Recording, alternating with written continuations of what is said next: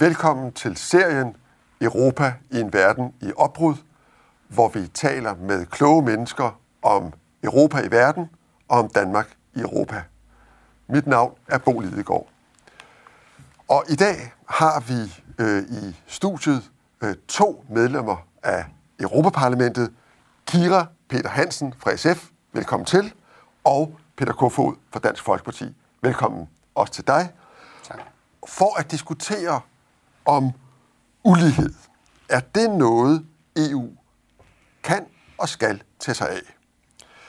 Rundt regnet er det sådan, at omkring 30 procent af indkomsten i Europa ejes, og værdierne i Europa ejes af 10 procent af befolkningen. Altså 30 procent ejes af 10 procent af befolkningen. Og den andel er steget lidt de senere år. Altså uligheden i Europa som helhed er blevet lidt større i de senere år. Er det et problem? Og hvis det er, er det et problem, Europa skal gøre noget ved. Du starter, Kira. Ja, øh, jeg synes, det er et problem. Jeg synes generelt, ulighed er et problem. Jeg synes også, det er et problem på europæisk plan, og hvorfor jeg også synes, EU skal gøre noget. Fordi det jo påvirker øh, for eksempel lønforholdene, øh, og sætter også et pres på de danske lønninger, øh, men jo fordi det grundlæggende også gør, at, at vi har en verden, hvor folk ikke har de samme muligheder. Hvad siger du, Peter Kofod? Men hvert samfund har glæde af, at der er en vis form for lighed. Det skal kunne betale sig at gøre en ekstra indsats, selvfølgelig, så man får mere til sig selv og sin familie. Men en eller anden form for øh, relativ lighed, hvor vi sørger for, at der er tag over hovedet på folk, og at man kan spise sig mæt og den slags, det er der nødt til at være. Så en vis form for lighed, det er afgørende, hvis man vil have stabiliteten.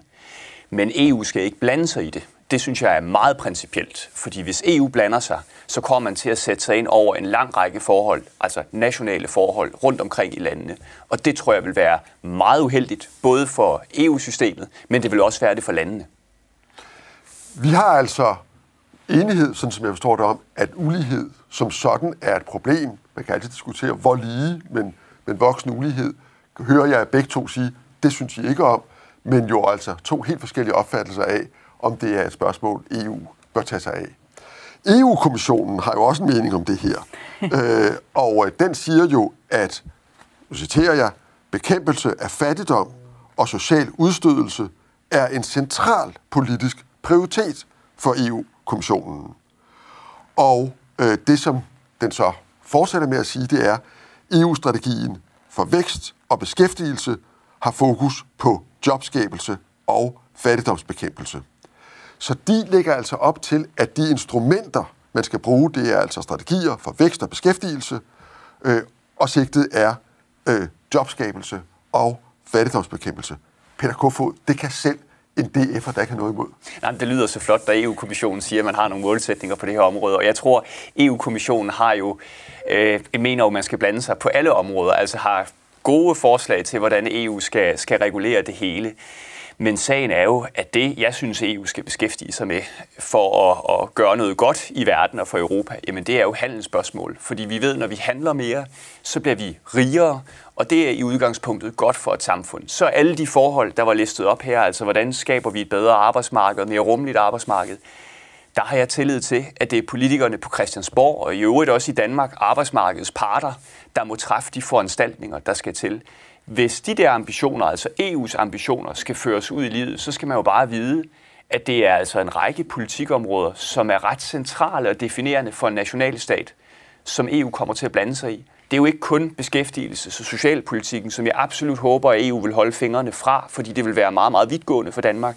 Det vil jo også være skattepolitik, det vil være uddannelsespolitik, altså det vil være en lang stribe af ting, som jeg egentlig synes skal bestemmes af vores politikere på Christiansborg, og ikke af os nede i EU-parlamentet. Så hvis man skal føre det der ud i livet, så bliver det jo altså helt ekstremt vidtgående. Og i øvrigt svært at lave om. Og det er jo det næste problem. Det er, at når EU bestemmer noget, så er det jo et meget stort maskineri, man sætter i gang. Så er det vanskeligt at omgøre beslutninger, der kan være dårlige for Danmark eller dårlige for alle mulige andre lande. Men det gode ved et nationalt demokrati, det er, at hvis vi er utilfredse med, hvad de sidder og bestemmer på Christiansborg, så fyrer vi hele banden næste gang, vi får muligheden, og så får vi nogle nye regler. Kira. Ja, altså jeg tror, grunden til, at jeg synes, det giver mening, at man stadig gør det på europæisk plan, og man kan jo gøre det i forskellige grader. Det er jo ikke fordi, at, at EU-kommissionen skal ind og blande sig i, hvor mange pædagoger der er til børnene i, øh, i Kroatien. Øhm, men det handler jo om, at der er nogle ting, vi ikke kan gøre på national plan. Altså for eksempel hvis man tager sådan noget som selskabsskatten og den sådan globale kamp mellem virksomhederne, som jo ikke er reguleret fælles af medlemslandene, og hvor der derfor går en hel masse skattekroner, øh, både i skattely, men også forsvinder for de medlemslande, hvor pengene er tjent, og der grundlæggende er en meget, meget ulige fordeling af midlerne. Det er jo noget, vi kun kan håndtere på europæisk plan, fordi vi har et indre marked. Og jeg tror, at sådan helt grundlæggende logisk for mig, så jeg tror egentlig ikke, det var sådan øh, naturgivet, at jeg skulle være, øh, være øh, jubeleuropæer. Øh, jeg tror, jeg kom til den erkendelse, at, at jeg synes, der er rigtig meget galt ved EU. Jeg synes, det er på mange måder et højreorienteret projekt, der, der sådan fordrer øh, en sådan neoliberal økonomisk politik. Jeg synes, der er helt forkert. Men det er heller ikke løsningen bare at have et, et frihandelssamarbejde, øh, fordi så er der en hel masse mennesker, der bliver tabt på gulvet. Så derfor bliver man nødt til at gå ind og tage EU også som en kamp for at skabe et mere socialt Europa, hvis man samtidig gerne vil have handelsdelen. Det er ligesom det, der for mig gjorde, at, at jeg synes, det giver mening at tage kampen også på europæisk plan. Øh, lad os lige vende tilbage til med handel og frihandel. Det, det synes jeg er en, en interessant spørgsmål også, øh, som I begge to kommer ind på. Øh, nu igen vender jeg lige tilbage til, øh, hvad, hvad EU-kommissionen selv siger om, om det her spørgsmål. Fordi øh, den siger blandt andet, at det er vigtigt, så nævner den tre ting, at styrke små og mellemstore virksomheder, som er ryggraden i Europas økonomi. Det er det jo så i partisk bemærket i høj grad også i den danske økonomi. Og det andet, de siger, det er at fuldføre kapitalmarkedsunionen. Der er vi så lidt over i Kiers boldgade, og at uddybe den økonomiske og monetære union. Og her er vi jo sådan, her taler vi om noget, som jeg tænker i begge to, altså ja. næsten, skal have lugtesaltet frem for ikke at dåne med tanken om, øh, at styrke den økonomiske og monetære union, som jo altså er øh, samarbejdet omkring den fælles valuta. Og, og nu tilføjer jeg lige, fordi øh, inden I falder over den, så vil jeg bare erindre seerne om, at den økonomiske og monetære union er Danmark jo ikke medlem af det. Vi har et forbehold, som står udenfor, men vores øh, krone er jo knyttet så tæt til den økonomiske og monetære union, øh, både til regelsættet og til kursen, at man kan godt sige, at i praksis er vi en del af det, men formelt og beslutningsmæssigt er vi det ikke. Så altså, små og mellemstore virksomheder skal styrkes, fuldføre kapitalmarkedsunionen øh, og uddybe ømuen. Denne gang øh, kan du få lov til ja. at, og, øh, at lægge ud. Ja, jeg har faktisk været skyggeord for på kapitalmarkedsunionen, og man får jo sjældent lejlighed til at tale om kapitalmarkedsunionen. Det er rigtigt. Øhm, men det er jo altså, grundlæggende en erkendelse af, at, at vi tjener mange penge og får en, en, en stærkere økonomi, hvis vi handler sammen, og at i dag så kan virksomheder ikke få, få investeringer på tværs af landegrænser. Øhm, så det er jo et, et dejligt mål, øh, og vil sikre, at det bliver nemmere som virksomhed at sikre investeringer. Øh, og så er det jo så vigtigt, at det ikke skaber på, på bekostning af den finansielle stabilitet, som jo også rammer øh, økonomisk skævt og, og socioøkonomisk skævt. Øh, ja, så det er jo et spændende område, øh, og så tror jeg ikke, man skal være... Altså, der er jo ikke nogen chance for at, at rulle euroen tilbage. Øh, så der må man jo også ligesom erkende, og det er måske ikke Danmarks opgave, men kigge på, hvad er det så, der er udfordringer, og hvad, hvor, hvordan kan vi komme et bedre sted hen, så det lever op til for eksempel ideen om et mere socialt Europa. Hører jeg dig altså nærmest sige, at euroen, selvom vi nu øh, er i den position, vi er i forhold til euroen, at den ser du som et instrument, der faktisk kan bruges til at skabe den her, øh, det her mere sociale Europa? Altså, en valuta kan jo ikke i sig selv bruges til at, at skabe en politik. Men i bagved den valuta ligger der jo et kæmpe øh, monetært samarbejde ja. og økonomisk samarbejde. Øh. Ja, og det er jo klart, det monetære samarbejde bygger jo på nogle, nogle politiske positioner, øh, som for mig at se jo øh, er ret reaktionære, fordi at det er noget af det, der er skyld i, at øh, de sydeuropæiske lande har skulle skære helt enormt i deres velfærdssamfund, og Danmark har skulle indføre budgetloven, øh, som jo er en er meget konservativ økonomisk politik at føre, men euroen forsvinder jo ikke, øh, i hvert fald ikke, ikke lige forløbig. Øh, så der må man jo også gå ind i kampen af, hvad er det så for en, en økonomisk politik, man gerne vil have. Skulle vi være medlemmer, sådan så vi kunne være en del af den kamp, eller? Nej, det synes jeg ikke. Peter Kofod. De her instrumenter, små og mellemstore virksomheder, kapitalmarkedsunion. Jo, men der er jo ikke nogen, der kan være uenige i, at små og mellemstore virksomheder skal have nogle gode forhold. Man skal bare bekymre sig meget over det, når EU synes, at det er blevet en EU-opgave at blande sig i det og sørge for det, fordi så rækker man jo ind i alt muligt andet. Som for eksempel men, det indre marked? Jo, men man kommer jo til, hvis det handler om, hvordan man hjælper små og mellemstore virksomheder, så har vi jo en masse ordninger for det i Danmark, og øh, det er jo en løbende diskussion på Christiansborg, hvordan man vil gøre det. Så skal man jo bekymre sig meget over, hvis EU kommer med lovgivning og siger, at vi vil gerne binde jer på bestemte områder, eller vi vil gerne indføre bestemte initiativer, fordi landene er meget forskellige i Europa. Og det er, ude, det er jo i udgangspunktet godt, at vi har et mangfoldigt Europa. Og det skal man også respektere, og det gør EU ikke særlig ofte. Jeg vil gerne lige tilbage til det her med den monetære union, fordi det er jo meget, altså det er utroligt bekymrende, fordi i starten lavede man jo for mange år siden det her projekt med den fælles valuta. Det er naivt at forestille sig, at man kan have en fælles valuta, uden også at have en fælles finanspolitik. Altså det dur ikke, de to ting hænger sammen. Så først så får man altså den fælles valuta, som i høj grad favoriserer Tyskland, og i meget høj grad er dyr for Sydeuropa, Italien øh, og Spanien, Grækenland i særdeleshed, som vi så under finanskrisen. Og nu kommer coronakrisen så. Det er det bedste, der er sket, hvis man er føderalist. Det er coronakrisen. Fordi det har desværre øget villigheden til, at stats- og regeringscheferne har været villige til at lave meget store hjælpepakker, indgå fælles lån. Og låndelen, synes jeg, at den centrale. Det har været et mål for den danske regering, siger de, at man skal have mindre gaver, færre gaver, men større lån. Men de store lån og fælleslån, de fordrer jo, at vi blander, blander os i hinandens finanspolitik. Hvis jeg låner penge sammen med min nabo, og naboen ikke kan betale, jamen så vil jeg også have lov til at blande mig i, om naboen går på restaurant to gange om aftenen og køber en ny bil eller har et sommerhus. Altså så blander jeg mig i min nabos finanspolitik, som egentlig, synes jeg, er et privat anlæggende. Og det er jo det, vi er i gang med i Europa. Desværre, det er, at nu har vi ikke bare den fælles valuta, nu kommer den fælles politik, også finanspolitik, rullet ud med fælles lån, kommer til at omfatte lande som Danmark, der jo ikke er et euroland. Så for mig at se, så er det, vi er i gang med nu, det er, at vi er på vej direkte ind i eurozonen med 110 km i timen. Og der er ikke nogen af os, der diskuterer det eller taler om det. Det er bare en udvikling, der kommer til at ske, fordi den ene beslutning i EU medfører den næste. Og det er der, vi er på vej hen. Men mangler du ikke i den ligning øh, at fortælle, hvorfor statsregeringscheferne har truffet de her beslutninger, som jo er en erkendelse af, at hvis økonomien bryder sammen i dele af Europa, altså i dele af det indre marked, som ligesom er ryggraden, tror jeg, for os alle øh, i Europa, hvis økonomien bryder sammen i dele, ja, så bryder den sammen for os alle sammen.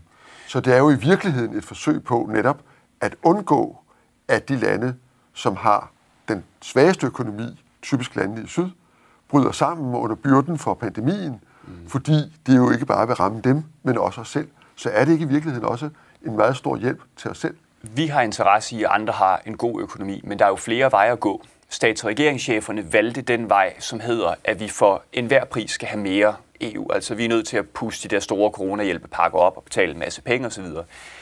Det var den ene vej. Jeg tror ikke, at den kommer til at løse det, fordi det strukturelle problem består jo, og det er, at der er nogle økonomier, som for det første ikke er reformeret ordentligt. Det skal vi ikke blande os i, fordi det er et nationalt anlæggende. Det må de håndtere, og hvis de ikke er i stand til det, så kommer de til at betale en pris for det på sigt. Men det havde været den fornuftige måde, altså italierne, italienerne og spanjolerne og grækerne osv., at de selv gik i gang med reformprogrammer. Ligesom vi har været igennem det i Nordeuropa, har været gode til at tilpasse vores økonomier det er, jo den, det er jo den ene løsning. Den anden løsning, det er jo, at man erkender, at eurokonstruktionen ikke har fungeret.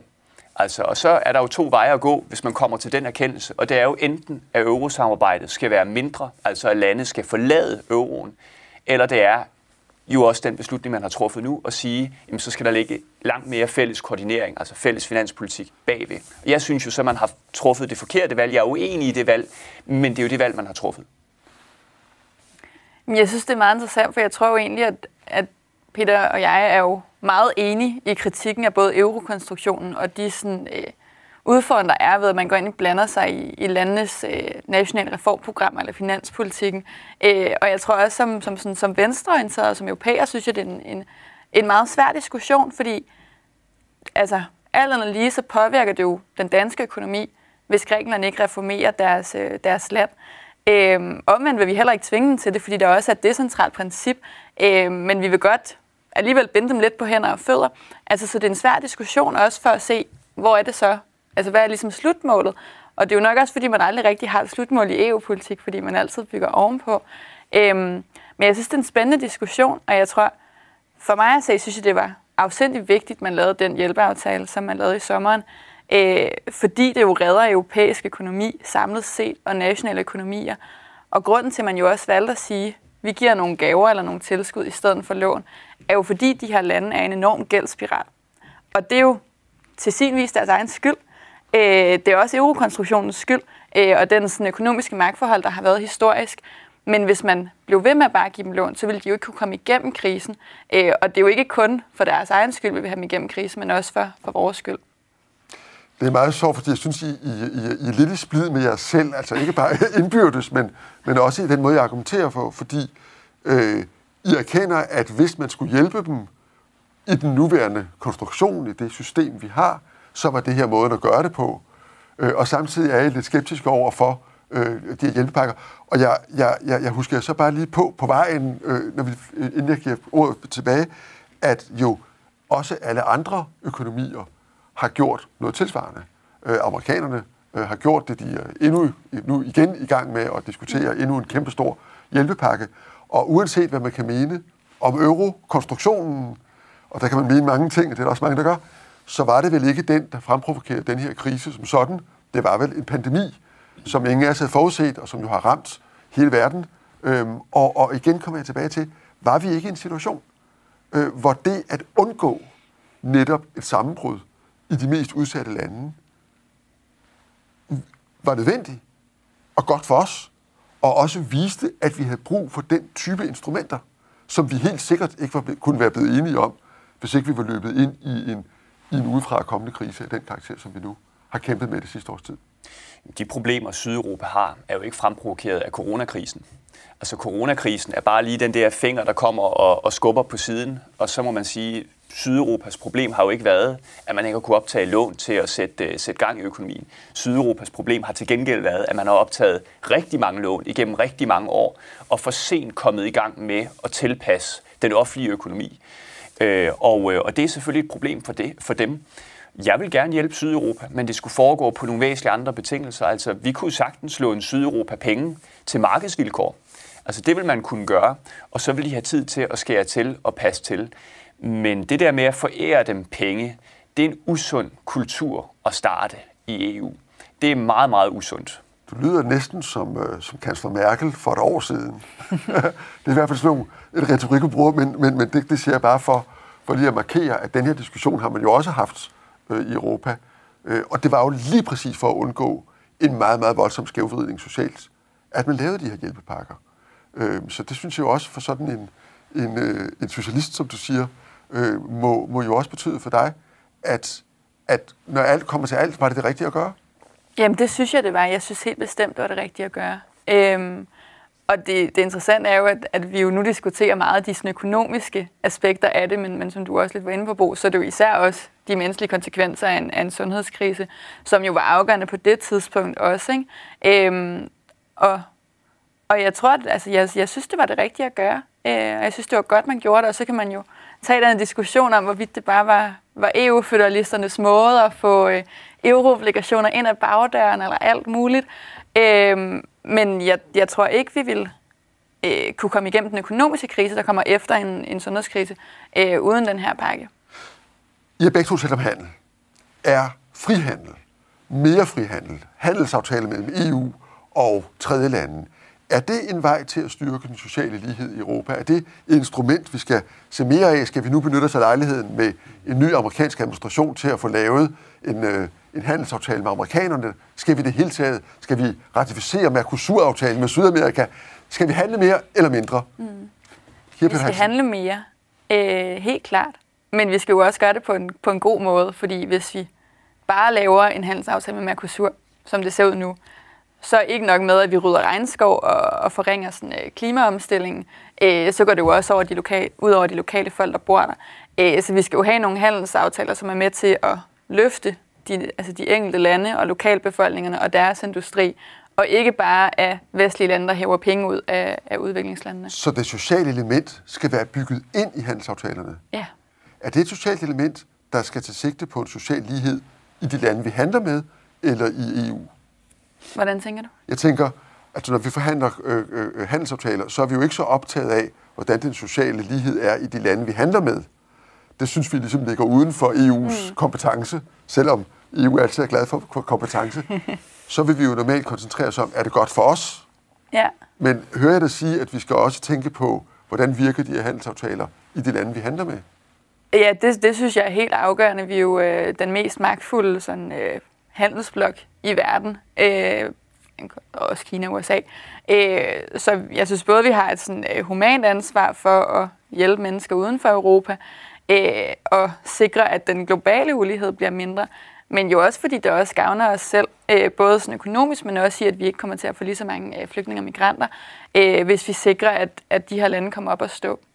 Må jeg lige, øh, inden jeg vender mig til dig, på, på vejen over, sige, Mercosur-aftalen, som vi, som vi nævner her, det er en stor handelsaftale mellem EU og de sydamerikanske lande, herunder Brasilien, som blev forhandlet færdig for næsten et år siden, og som nu er under ratifikation, det vil sige medlemslandene skal tiltræde den. Og det går langsomt. Det er meget omdiskuteret, fordi blandt andet øh, kritikere af aftalen hævder, at den vil føre til øget eksport fra, øh, fra Brasilien af produkter, som kun kan produceres, hvis man rydder mere regnskov. Så der er mange kritikere af aftalen, der mener, at den har miljømæssige negative konsekvenser i Brasilien. Det er omdiskuteret, men hele aftalen her er omdiskuteret, så derfor, det er derfor vi, vi kommer til at, at, at, at nævne den. Men altså, frihandel, mere frihandel, så EU skal faktisk styrke sin, sine, øh, sine handelsaftaler med, med, med tredjelande. Ja, lige præcis. Her er der brug for, at EU øh, styrker indsatsen. Øh, jeg sidder selv som stedfortræder i handelsudvalget, og det er valgt, fordi jeg synes faktisk, det er et helt centralt område for EU at beskæftige sig med. Det var det, der var årsagen til, at danskerne i sin tid jo stemte ja til at komme ind i EF. Det var, fordi vi ønsker frihandel. Det gør alle rigere, det skaber en bedre verden, det skaber større stabilitet i verden, så frihandel er meget, meget fornuftigt. Det, der er udfordringen, det er, at EU, altså Europa, er jo ved at blive et yderområde i verden, når det kommer til frihandel. Øh, mere og mere protektionistisk. Man vil lægge alle mulige hensyn ned i aftaler, som vil være ret svære for potentielle modparter at honorere. Og det vil sige, at EU lægger jo i virkeligheden stubletråd ud for flere frihandelsaftaler. Altså lad mig huske på, Mercosur er ved at blive slået ihjel i Europa, som du lige nævnte. Det er jo ikke bare øh, miljø, øh, partier og alt muligt andet, der er imod den aftale. Det er jo også, det er jo også konservative og socialister, der frygter det, som en handelsaftale vil medføre. Det har jo rimelig stor øh, indflydelse, at man kommer til at kunne handle noget mere med andre lande. TTIP i sin tid, det var ikke Trump, der slog den aftale ihjel med USA. Det var Europa, der kvalte den aftale i sin tid. Og, og det, det var vi vel to om. Jo, men jeg tror, man må sige, at, at sneboldene blev altså i første omgang kastet i Europa for at underminere øh, den her store handelsaftale. Så i virkeligheden er Europa jo blevet et kontinent, der er blevet bange for at handle med andre, for lidt ambitiøse. Og det er, det er et meget, meget stort problem. Øh, det mener jeg faktisk, at det er. Øh, vil det sige, at du opfatter det sådan, så, så, så den øgede protektionisme i verden, det tror jeg ikke, der kan være nogen, der er uenige om, at det er det, vi ser, at det, at det er noget, der udgår fra Europa, jeg tror, de fleste vil nok mene, at det udgik i højere grad fra, fra, jeg vil, fra to faktorer, altså de sidste fire års amerikanske ja. Øh, præsident, øh, og så et Kina, som vel øh, mange, både i USA og Europa, føler øh, har, har været i stand til at udnytte vores frihandelsaftaler på en måde, som, øh, som ikke har været det her, som europæerne jo er meget optaget af, at have en, en lige øh, playing, level playing field, altså en, en, øh, en lige vilkår for handel. Jamen, du har ret i, at kineserne snyder med de her handelsaftaler. Det har de gjort i rigtig, rigtig mange år. Altså, de holder sig ikke inden for kridtstregerne. Det er der ingen tvivl om. Øh, og det skal man selvfølgelig reagere på. Så er det rigtigt, at Trump jo ramte en over i den amerikanske befolkning, som synes, at det var gået for vidt med alt den her handel, og man savnede de gamle industriarbejdspladser og alt det her. Det er jo, det, det er jo, det er jo kendt. Jeg synes, det, det nye og det, man skal bekymre sig for i Europa, det er, at der jo er nogle lande derude, hvor der faktisk er nogle meget store flertal for at bremse noget af det her. Altså tag Mercosur. Det var alle partier i Østrig, undtagen et lille, meget liberalt parti, overflødet, meget begrænset parti, kan man sige, som var imod Mercosur. Altså det er, det er nogle stærke kræfter, der rækker ind i ja, både min egen kreds af partier, men også konservative og socialdemokrater og socialister og på venstrefløjen. Så ja, Lige nu er vi i en situation, hvor jeg synes, at det er meget giftigt i Europa at diskutere øh, frihandel, fordi der faktisk er mange fjender af det. Så er der også noget i USA, og der er også noget i Kina, og Kina er vi i høj grad nødt til at forholde os til. Fordi Kina kan ikke blive ved med den kurs, man kører i øjeblikket, hvor man jo på den ene side øh, nægter også adgang i Vesten, på den anden side rykker ind i Europa. Men du ville ikke have haft noget problem med at ratificere Mercosur-aftalen? Nej, jeg vil stemme for. Vil du det? Det vil jeg ikke, nej. Det vil du ikke. Øh, nej, jeg synes, at, at de miljømæssige øh, konsekvenser er for store, og konsekvenserne på lokalbefolkningen er for store. Øh, men jeg er enig med Peter i, at, at vi ser en udfordring i, at Europa bliver mere protektionistisk. Øh, og det er i hvert fald den grønne gruppe, hvor SF sidder, der er vi jo øh, dejlige harmoniske og stemmer altid øh, sammen. Øh, men på landbrug og på øh, frihandel, øh, der stemmer SF anderledes end den grønne gruppe. Øh, og det tror jeg også er sådan et ret godt billede på, at det er jo også meget vesteuropæiske partier, der sidder der, øh, at man rykker tilbage til en mere protektionistisk tilgang. Og det er jo et problem ud for de økonomiske hensyn, og også fordi vi misser muligheden for at løfte andre lande. Og så er det jo en, en svær diskussion, fordi, og der ved jeg ikke, om, om vi er uenige, Peter, men for mig, jeg, jeg synes jo, vi skal lave handelsaftaler på en anden måde, end Kina og USA gør det. Altså, vi har nogle værdier med i vores handelsaftaler, øh, som som vi gerne vil, vil altså bringe videre til verden, fordi vi synes noget som demokrati og arbejdsvilkår er helt vildt vigtige. Øh, så vi kan jo ikke lave den samme form for handelsaftaler som Kina, hvor man bare går ind i Afrika og opkøber en masse kritisk infrastruktur øh, og trækker ressourcer ud af landene. Så det er jo også den del, man skal have med, når man overvejer, hvordan man skal lave frihandelsaftaler fra EU's side. Så du ser i virkeligheden det, at EU er en meget stærk aktør på den globale scene for, for, for, for handelsaftaler, som et instrument, der også kan bruges til at føre socialpolitik og klimapolitik og miljøpolitik øh, for at skabe større retfærdighed, for at skabe større lighed? Ja, til en vis grad. Altså, man skal jo passe på, især når vi har den, øh, den historie, vi har som, øh, som nogle, nogle kolonimagter. Øh, så det er jo en balancegang, men jeg synes, det er afgørende, at vi bruger vores politiske og økonomiske indflydelse til at sikre, at mennesker får flere muligheder i for eksempel øh, de sydamerikanske eller de afrikanske lande, øh, men også at vi bidrager til, at, at verdens øh, handelsmønstre bliver grønnere. Skal vi bruge øh, vores handelsaftaler på den måde, altså have et, et så at sige, overordnet politisk sigte med dem også, eller drejer det sig simpelthen om at skabe bedst mulige handelsvilkår for, for Europa, og så må det gå derude, som, som det vil. Nej, vi skal prøve at lægge noget ned i de aftaler. Men, Værdipolitisk, kan man ja, sige. Ja, men når vi har prøvet det, så må vi også anerkende, at det vigtigste, det er trods alt, altså pointen med en handelsaftale, det er, at vi gerne vil handle. Så øh, ja, det skal vi, men til en vis grad. Øh, men det væsentligste, det er altså, at vi får åbnet op for handel, fordi så flyder pengene. Og når pengene flyder, så bliver folk rige, og det er i udgangspunktet rigtig godt. Godt. Det var handelen. Så kunne jeg godt tænke mig at komme øh, hjem igen, om man så må sige. Og, og, og her altså ikke bare hjem til, til EU, men i virkeligheden også her, øh, helt hjem til, til øh, her, hvor vi bor i Danmark. Fordi der er vel, øh, tror jeg, i, i den her debat sådan et helt under, grundlæggende, underliggende spørgsmål, som handler om øh, det velfærdssamfund, som jo rigtig, rigtig mange danskere er glade for, og som stort set alle danske vælgere jo stemmer på partier, som siger, at de gerne vil, vil, vil, vil styrke og støtte øh, øh, velfærdssamfundet. Så kan vi diskutere lidt indbyrdes, hvordan, men, men, men så langt er vi faktisk grundlæggende enige her i landet. Er EU en styrke for det? Altså er det en af grundpillerne under den danske velfærd og den danske velfærdsmodel? Eller er EU altså grundlæggende en trussel mod? Peter Kofod? Jo, men altså, handel er jo fornuftigt. Nu skulle vi ikke tale om handelspolitik, nu gør det så alligevel, fordi der er ingen tvivl om, at det, at vi kan afsætte danske varer til resten af Europa øh, og købe deres. Altså, vi vil også gerne have tropisk frugt heroppe, og så kan de købe noget andet også. Ikke? Øhm, der er ingen tvivl om, at det, det sætter sig jo i økonomien. Det er sådan set i udgangspunkt positivt. Øh, jeg synes, man skal splitte handelen fra EU-delen, fordi for mig at se, så er EU ikke... Altså, kan...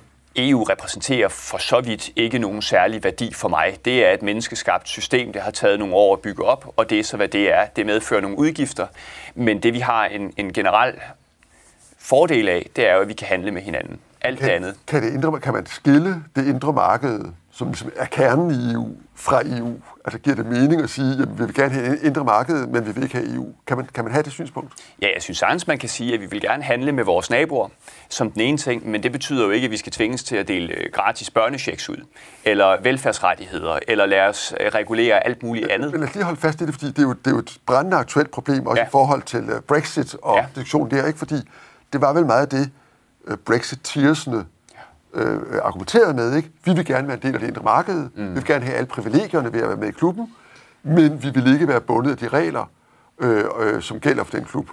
Og det diskuterer man, det sidder man jo faktisk, mens vi sidder her og diskuterer ja. i dag, der sidder forhandlerne mellem Storbritannien og EU stadigvæk og hamrer løs på hinanden. nede i forhandlingstunnelen øh, øh, om præcis det her spørgsmål. Ikke? Men, men er det et synspunkt, altså at, at for dansk vel, hvis, hvis du siger, at det her marked er meget vigtigt for dansk velfærd, at det kunne vi godt have, uden at have EU? Ja. Altså, vi kunne godt være medlem af klubben, selvom klubben ikke fandtes. Forklar det. Jamen, vi kan godt, øh, vi kan sagtens handle med andre. Det synes jeg, vi skal. Altså, det er jo et forsvar Altså hver for sig, tænker du? Jo, eller vi kan lave en eller anden. Altså det EF var i sin tid, er jo i udgangspunkt fornuftigt, fordi vi vil gerne sælge vores bacon til andre og importere nogle andre ting. Det er jo i udgangspunkt ret fornuftigt. Så hvis vi kunne skrue, gå ind i tidsmaskinen og skrue tiden tilbage til 1972, så vil du stå med et jaskilt øh, ude foran det stemmelokalet og sige, stem ja til EF. Jeg ved ikke, om jeg havde stået med et jaskilt, men, men det scenarie, danskerne blev præsenteret for ved EF-afstemningen, var jo i udgangspunkt noget, som de fleste af os den dag i dag synes er rimelig fornuftigt. Så er der så bare sket rigtig meget siden, der gør, at i dag så er det jo ikke bare et spørgsmål om, at vi gerne vil sælge bacon til britterne. Altså i dag så er det jo et spørgsmål om, at vi er bundet på hænder og fødder på en lang række punkter. Jeg synes ikke, at bare fordi vi skal handle, at så skal vi forpligtes på alt muligt andet. Altså det, det synes jeg, da er, det, det er da mærkeligt. Altså det er lidt, tag hele pakken eller forsvind. Og det, det synes jeg ikke om. Altså jeg håber selvfølgelig, at britterne, nu nævnte du britterne, opnår en eller anden aftale, hvor de får adgang til det europæiske marked, men hvor de ikke er tvunget til at dele, dele velfærdsydelser ud, eller hvor de ikke er tvunget til alle mulige ting, som de kan lyst til. Lad os komme tilbage til Brexit.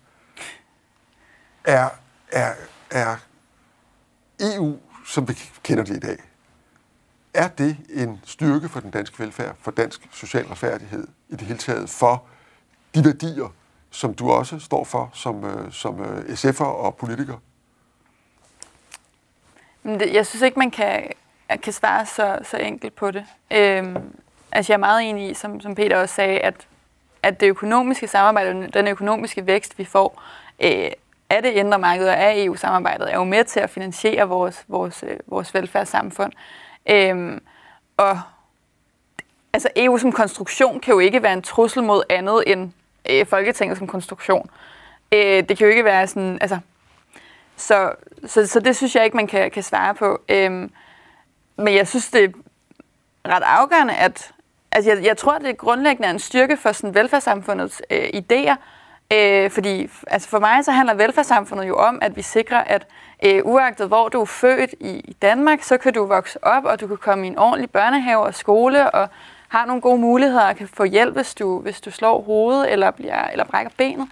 Øh, og det er jo det samarbejde, som, som man er med til også at underbygge i EU-regi. Ikke fordi vi skal ind og, og eksportere den danske velfærdsmodel, men det er jo de tanker, der går med i den politiske overbygning, som EU er blevet på handelssamarbejde. Og det synes jeg er positivt, fordi det gør, at flere mennesker, ikke kun i Danmark, øh, har mulighed for at, at få et ordentligt liv.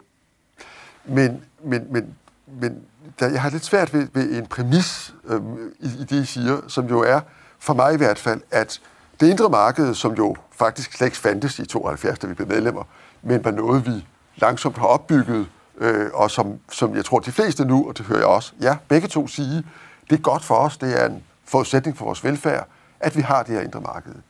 Men det indre marked består jo af alle disse regler, som du ikke kan lide. Altså, det er jo sådan, at, at når vi kan sælge alle produkter, øh, øh, som bliver produceret i Danmark, frit, uden tolv, men også uden at nogen i Europa kan sige, jamen det produkt opfylder ikke lige de krav, vi stiller til en stikkontakt eller til en, til en, øh, en, øh, øh, en, en grøntsag eller til, til en, en, en, en, en forsikring, øhm, så er det jo fordi, at vi har aftalt, at hvis en forsikring eller en grøntsag øh, eller en stikkontakt opfylder EU's kraft, øh, krav, så øh, øh, kan det sælges over det hele. Og en del af det er jo også, at de mennesker, der bor i Europa, kan bosætte sig i andre europæiske lande og arbejde der øh, på lige vilkår. Øh, og det er, at den kapital, der er i Europa, kan flytte sig og, øh, og blive investeret og, og, og, og være der. Så jeg har meget svært ved at forstå, hvordan man kan forestille sig, at man siger, vi vil gerne handle, vi vil gerne kunne sælge vores produkter til alle andre, øh, og de må også gerne kunne sælge. For os den konkurrence er, er nyttig, men det, man kalder frihederne, øh, som, som, øh, som er grundpillerne, det vil vi ikke have. Jamen, så kan man ikke gøre det op. Altså fordi på den ene side, så har du varediskussionen, og du nævner også, altså vi vil gerne kunne sælge på lige fod med, med Italien, der vil vi gerne kunne sælge danske produkter i Italien på lige fod med italienske producenter. Og det er en rettighed, vi gerne giver til dem i Danmark. og så skal der selvfølgelig være noget certificering af, hvordan skal de varer, altså hvilke standarder skal en stikkontakt overholde, for eksempel, som du nævnte. Fær nok. Fint. Så langt er jeg med, det støtter jeg. Så er der jo den anden diskussion, som handler om mennesker. Og det, der er udfordringen med mennesker og fri bevægelighed, det er jo, at det harmonerer ikke med den måde, vores lande er skruet sammen på. Altså, det kan simpelthen ikke være rimeligt, at man kan vandre direkte ind i Danmark, og Folketinget kan sådan set ikke stille værn eller øh, lave øh, reglerne selv, som man vil, og som jeg faktisk tror, at flertal af danskerne øh, gerne vil på det her område, og sige, at man skal selvfølgelig have været her noget tid, før man kan få adgang til danske velfærdsydelser.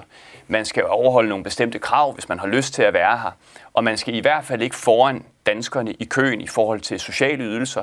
Altså i dag er der en hårdere optjening af dagpenge for os, der sidder her, hvis vi skulle ud og have et arbejde og alt det her, øh, og mistede det igen, end der vil være, hvis man er øh, EU-borger og kommer til Danmark og har en eller anden form for forsikring i sit eget hjemland. Det er da ikke rimeligt over for danskerne, at man skruer systemet sådan sammen. Og derfor så siger jeg, det vi vil, det er, at vi vil splitte de der rettigheder ad. Så vi vil sige, at vi har nogle aftaler på handel, på produkter og alt det her, dem vil vi gerne have. Men vi kan altså ikke give folk retskrav på at komme til Danmark og få danske ydelser. Ikke fordi vi er imod, at folk på et tidspunkt kan opnå det. Det må bare være Folketingets opgave at beslutte, hvordan det skal foregå. Så du går ind for frihederne, men ikke den frie bevægelighed af arbejdskraft? Ikke fri bevægelighed for arbejdskraft, nej. Hvad siger du? Øh, det gør jeg. Ja. Jeg, jeg synes, det er en, en stor styrke, både sådan økonomisk, kulturelt og socialt. Øh, og jeg tror, det som, som jeg ser ved, ved udfordringen i det, Peter siger, det er jo, hvis man kun har den del, der handler om handel og varer, øh, og man så godt kan sige, at det er så også der, hvor vi sikrer, at man ikke arbejder under uhumske forhold, og øh, man ved, hvad der er i ens øh, bacon, og det ikke bliver svinet og kommer ud i vores drikkevand. Altså hvis man kun har ligesom handelsdelen med i det, og stiller nogle politiske krav til, hvordan vi handler med hinanden, så bliver det jo et, et sådan europæisk samarbejde, der bare kun kommer øh, virksomhederne og sådan forbrugeren til gavn, og ikke øh, arbejderen for eksempel. Og det er jo det, som jeg ser som udfordring, fordi hvis man ikke også har en, en vis grad af sådan social sikkerhed og lighed og menneskerettigheder og ligebehandling med, øh, så bliver det bare et meget, meget sådan usolidarisk europæisk samarbejde, hvor vi kun gør det for økonomiens skyld, og ikke fordi vi mener, at vi kan, kan skabe nogle bedre muligheder for folk. Og det er jo ikke fordi, at der så skal bare skal være fri adgang til dagpengene. Øh, jeg tror, det er et udtryk for, at vi har så forskellige sociale sikkerhedsnet, og man ikke har fundet ud af, hvordan vi skal lave, øh, og i hvilken grad vi skal lave socialpolitik. Men jeg tror, det er, vil være et meget, meget sørgeligt samarbejde, hvis man kun har den økonomiske del, og ikke også den sociale. Men Kira Peter Hansen, skulle vi lave mere socialpolitik i Europa, så vi faktisk fik harmoniseret øh, vores velfærdsmodeller, eller i hvert fald øh, gjort, gjort dem lidt mere øh, ens, så der var kan man sige, et bundniveau, der var lidt mere øh, øh, øh, ens på tværs af Europa. Er det en opgave for, for EU, og er det noget, som vi, vi faktisk burde styrke i EU-samarbejdet? Øhm, nej, jeg synes ikke, at det er afgørende, at man sådan harmoniserer velfærdsmodellerne. Øh, og at, altså, jeg synes, det er, er helt legitimt at sige, at når man i Danmark, så vil vi gerne betale en rigtig stor del over skatten, og det vil man ikke i andre lande. Og, og den måde, man sparer op til pension og får udbetalt, det er forskelligt. Øh, det synes jeg er, er super fint. Øh, jeg tror, der, hvor jeg synes, vi har et problem, det er, at vi jo ikke ved, hvordan de systemer taler sammen endnu. Øh, og det bliver jo et problem, når man for eksempel er vandrende arbejdstager og betaler skat i Danmark, men så ikke kan få ydelserne udbetalt, eller hvis man får udbetalt for mange af dem. Øh, så der er et mismatch, som jo kommer af, at man laver lovgivning på et nyt område. Jeg tror, at det, der for mig er afgørende, det er, at vi anerkender, at når vi er europæer og er en del af den her klub, så har vi også nogle, nogle rettigheder. Om det så gælder at blive beskyttet mod øh, asbest og, og kemikalier på ens arbejdsplads, øh, eller det er at kunne blive behandlet på et sygehus, øh, der synes jeg, det er afgørende, at, at vi har den sociale del med, når vi har den fri bevægelighed. Ellers så tror jeg, at det knækker sammen, øh, og at, at vi får udnyttet nogle mennesker på det groveste. Men det er jo lige præcis det, vi har i dag i Europa. Altså det er jo lige præcis sådan, det foregår. Alle de der gyldne øh, løfter og værdier og alt muligt andet, og men nu skal vi også øh, øh, socialt, og jeg ved snart ikke hvad, det skal EU overhovedet ikke blande sig i. Altså sagen er, at det er jo EU-regulering, der er skyld i, at vi i masser af år har haft masser af underbetaling på øh, byggepladser rundt omkring, på øh, lastbil, øh, hvad hedder det, på, på restepladserne, hvor der har været nogle fuldstændig uhumske forhold. Og det er jo netop fordi, at man har lavet lovgivning, som har givet folk nogle altså, incitamenter til at importere meget billig arbejdskraft. Det har jo været, meget af det, der er foregået, har jo desværre været fuldt øh, lovligt. Altså jeg synes jo, EU har jo givet os social dumping og ustabilitet for rigtig mange øh, mennesker, som man jo i virkeligheden burde beskytte. Og det har man ikke øh, formået overhovedet at gribe ind overfor. EU skal ikke blande sig i socialpolitik eller i indre anlægner. Vores lande er forskellige. Det er godt, at de er forskellige. Men det er jo ikke rimeligt, at man i mange sammenhænge afmonterer nationale parlamenters selvbestemmelse, når det kommer til noget så centralt som, hvem vi har lyst til at have boende i vores land, hvem vi har lyst til at give ydelser i vores land. Altså det må altid være den danske befolkning, der vil kunne træffe den slags beslutninger selv. Det er, synes jeg, fuldstændig en hån, at, øh, at folk bare kan komme hertil. Vi kan ikke gøre noget. Mange af dem er gode, men, men vi, kan ikke, øh, vi kan ikke regulere det selv. Det her spørgsmål, hvem kan komme til vores land? Øh, det var jo faktisk øh, måske det vigtigste spørgsmål i den britiske øh, debat om Brexit. Øh, og når øh, sloganet der, jo det gennemgående slogan var, take back control, mm. så den kontrol, som britterne talte om at tage tilbage, var i meget høj grad kontrollen om, hvem kunne rejse ind i Storbritannien. Øh, og der, i den britiske tilfælde, var der jo også en meget stor sammenblanding af det spørgsmål, vi lige har diskuteret, altså andre EU-borgers øh, øh, ret til at komme, og så indvandring fra tredje lande, mm. som jo EU ikke giver nogen rettigheder til at komme. Øh, der er jo ikke tale om, at EU sikrer ret til, at borgere uden for Europa kommer til hverken Danmark eller andre lande. Men, men der er nogle andre problemer forbundet. Det, det er sådan set også på vej i EU-parlamentet i øjeblikket, men det, det, det, bare lige så du... Ja, men, men, men, men, men det vil sige, det tror jeg ikke kommer. Øh, men, men, det tror jeg. Men, men, øh, men, øh, men, øh, men, men, men der er to forskellige spørgsmål. Og i Storbritannien blev de to spørgsmål i meget høj grad blandet sammen. Så det var i høj grad et spørgsmål om, vi skal kunne regulere, hvem der kommer til Storbritannien. Og så var der den her idé om, at man kunne godt, så at sige, være en del af det indre marked, uden at være en del af EU. Og det er jo så det, som, som øh, har vist sig at være mere besværligt, end, end det lige så ud, fordi EU jo insisterer på, og har gjort det lige siden, at hvis man skal have adgang til indre marked, skal man også overholde de samme regler som de virksomheder, som er det indre marked. Så nu er mit spørgsmål øh, til det er virkelig et, et dobbelt spørgsmål, fordi vi har ikke så meget tid tilbage, til jer begge to. Og jeg starter med dig og øh, kommer over til dig.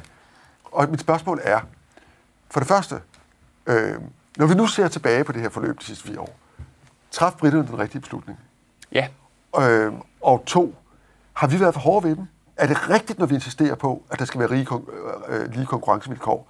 Eller burde vi sige, det er også i orden, at britterne får lidt lempeligere vilkår, fordi øh, de er et stort land, og det er et land, vi er rigtig gode venner med, øh, så hvorfor ikke give dem det, de beder om, altså i virkeligheden adgang til vores marked, uden forpligtelsen til at overholde vores regler? Skal vi, er vi, har vi været for hårde ved britterne? Det næste svar, det første var ja, jeg synes, de træffede en rigtig beslutning. Havde ja. jeg været britter, havde jeg stemt for Brexit i ja. sin tid. Øh, det næste svar bliver lidt længere, fordi jeg synes, at der har været sådan en gennemgående stemning af, uanset hvor man har været i EU-systemet, at nu handlede det om, at det her, det skulle ikke være nemt. Det skulle være besværligt. Hvis man forlader EU eller får den tanke, så skal man virkelig... Altså, så vi har været for hårde? Man har i hvert fald været for hånende, og man har ikke i tilstrækkelig grad du... udvist selvreflektion selv over, hvorfor det er, at britterne forlader det. Men... Jeg kan jo godt, jeg, jeg tror faktisk, at hvis du spørger danskerne om, man skal have lov til at styre noget mere selv, så vil der være mange danskere, og også et flertal på udvalgte områder, som er enige. Hvorfor er det, man ikke bruger den selvreflektion i EU-systemet men, men, til faktisk at lave noget? Det besvarer jo ikke spørgsmålet om, vi skal give dem adgang til vores marked, uden at skal overholde betingelserne.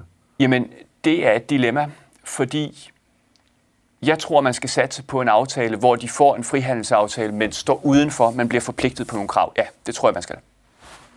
Kipper Hansen, du får det sidste ord her. Altså, var det den rigtige beslutning, de traf, og har vi som EU forhandlet på den rigtige Altså er det rigtigt, vi insisterer på, at hvis man er, skal have adgang til markedet, så skal man også overholde betingelserne? Mm. Øh, jeg mener, de træffede en helt forkert beslutning. Øh, jeg mener, at, at den øh, ældre britiske generation har, har frarøvet ungdom en, en fremtidig europæiske samarbejde, og det synes jeg er helt vildt egoistisk.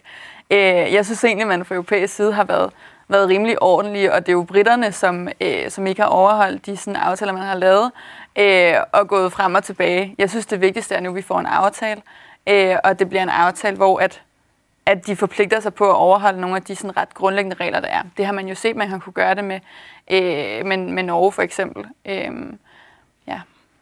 Tak til jer begge to. Det er faktisk sådan, at Kira Peter Hansen og Peter Kofod begge vil sidde i salen, eller i hvert fald kunne stemme, øh, når en eventuel aftale med Storbritannien øh, skal øh, ratificeres af, det, af Europaparlamentet, og inden års udgang kan I begge to øh, være dem, der kommer til at afgøre, om den aftale, der måske og måske ikke øh, kommer, faktisk også bliver ratificeret og accepteret. Tusind tak for jeres deltagelse i dag, og på gensyn. thank you